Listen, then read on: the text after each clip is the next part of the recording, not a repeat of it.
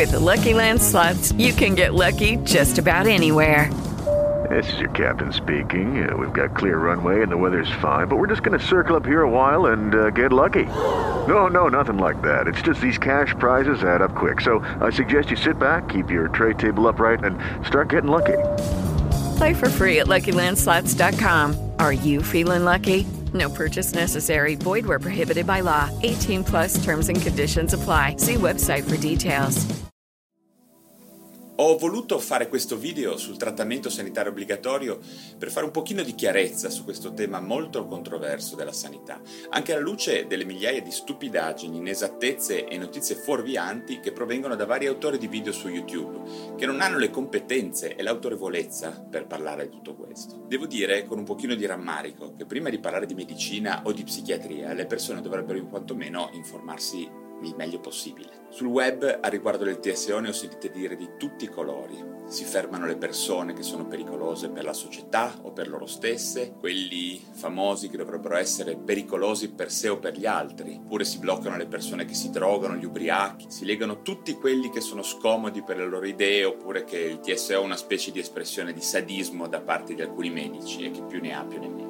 Beh, vediamo un pochino di fare chiarezza una volta per tutte su questo argomento molto importante della medicina e della psichiatria. Il trattamento sanitario obbligatorio, noto anche con l'acronimo di TSO, è un provvedimento che obbliga una persona a sottoporsi a cure mediche contro la sua volontà. Questo atto medico, perché di questo si tratta, di un atto medico, è stato disposto dalla legge 180 del 1978, la cosiddetta legge Basaglia, ed è attualmente regolamentato dalla legge numero 833 del 23 dicembre del 78, agli articoli dal 33 al 35. Di norma, nessuna persona può essere sottoposta a cure o a ricovero ospedaliero contro la sua volontà e, in questo senso, il trattamento sanitario obbligatorio, appunto il TSO, è un provvedimento che viene preso per lo più in ambito psichiatrico. Molto raramente e spesso non appropriatamente si attua in condizioni sanitarie nelle quali non sia presente una franca patologia psichiatrica. Ma veniamo al punto più importante, ovvero quando si mette in atto un TSO. Il trattamento sanitario obbligatorio può essere disposto solo quando si presentano contemporaneamente tutte e tre le seguenti condizioni. 1 devono sussistere alterazioni psichiche tali da richiedere urgenti interventi terapeutici. 2. La persona in oggetto non vuole sottoporsi in maniera volontaria a tali trattamenti. 3. Non sono presenti condizioni tali da consentire di adottare, eh, diciamo, tempestive e idonee misure straordinarie al di fuori dell'ambiente ospedaliero. Quindi dovrebbe risultare chiaro a questo punto che il TSO non dipende, come molti pensano, dalla pericolosità per sé o per gli altri di una data persona o ancora da minacce di suicidio oppure dall'agire o dal minacciare aggressività nei confronti di cose o persone o ancora rifiuto di comunicare con gli altri, chiusura relazionale, isolamento sociale eh, o ancora rifiuto di prendere le, delle medicine, rifiutare acqua o cibo. Tutte queste situazioni che ci possono senz'altro essere in contesto sanitario devono però essere concomitanti o conseguenze di una patologia mentale in fase acuta,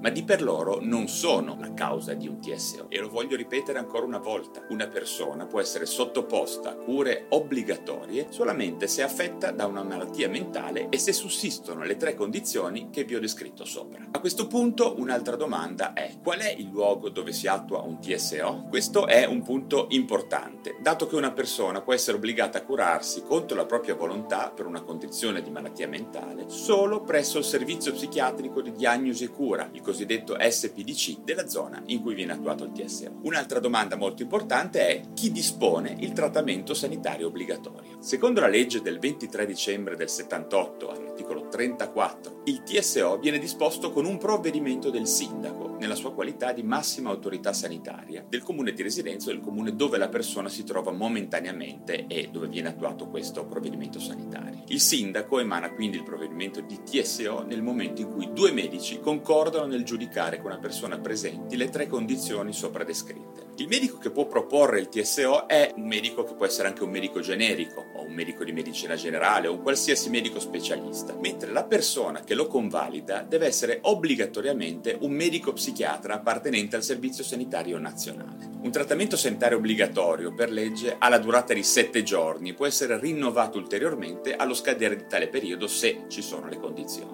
In realtà ci sarebbero ancora alcune cose da specificare a riguardo di tutti questi punti, ma eventualmente lo farò nei commenti se qualcuno fosse interessato a approfondire o se mi, fa, se mi farà delle domande specifiche. Vediamo adesso al come viene materialmente attuato un TSO. Il TSO è sempre un momento molto drammatico ma anche spesso risolutivo di situazioni di grave sofferenza. D'altra parte nessun medico farà ricorso a questo strumento se non strettamente necessario. In generale un TSO si attua in presenza eh, delle forze dell'ordine. La legge indicherebbe i vigili urbani, ovvero la polizia municipale. Spesso può essere coadiuvata da carabinieri o da polizia, a seconda della gravità della situazione. Deve essere presente almeno un medico. Generalmente si preferisce, se è possibile, coinvolgere direttamente uno psichiatra, sia per la proposta del TSO che per la convalida.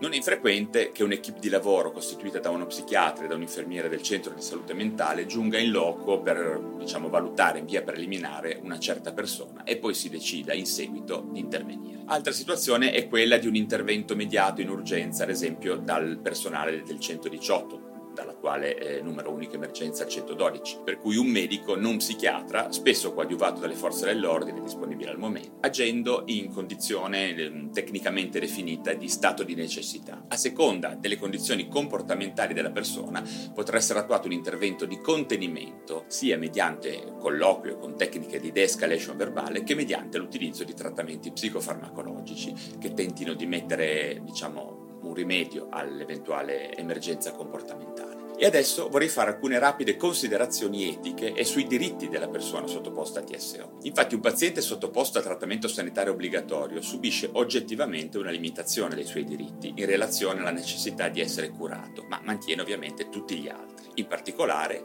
il paziente ha il diritto di comunicare con chi vuole, anche attraverso telefonate, di essere visitato da familiari ed in particolare ha il diritto di entrare in contatto con un legale, come anche esplicitamente scritto nella legge 833 del 78 l'articolo 33, salvo ovviamente che le sue condizioni psichiche e comportamentali non lo pongano a rischio eh, diciamo di subire o di agire violenza oppure soprusi. Benché eh, la persona non possa rifiutare le cure eh, proposte dall'equipe di lavoro che ce l'ha in carico, è diritto del paziente essere assolutamente informato sulla natura delle terapie a cui viene sottoposto, in particolare per ciò che riguarda i rischi e i benefici di queste terapie. Il TSO poi non giustifica di per sé l'utilizzo dei mezzi di contenzione fisica e e ovviamente non contempla mai la violenza fisica da parte degli operatori. Qualora venga usata la contenzione fisica in presenza di gravi alterazioni comportamentali, questa dovrebbe essere applicata solo in via eccezionale e per il tempo strettamente necessario, che la tutela fisica e psichica deve avvenire nel rispetto della dignità e della libertà della persona. Diciamo poi che è anche possibile attuare un ricorso al sindaco per opporsi al TSO, fatto da un individuo oppure da amici, familiari o chiunque abbia a cuore quella data persona ha questa possibilità appunto di fare ricorso. La legge eh, infatti riporta esplicitamente che chiunque può opporsi a un trattamento sanitario obbligatorio mediante un ricorso. Nel caso si può anche far intervenire ovviamente un legale, un avvocato. Il sindaco ha l'obbligo di fornire una risposta entro 10 giorni. Nel caso venga presentato un ricorso entro le 48 ore successive al momento in cui è stato attuato il ricovero,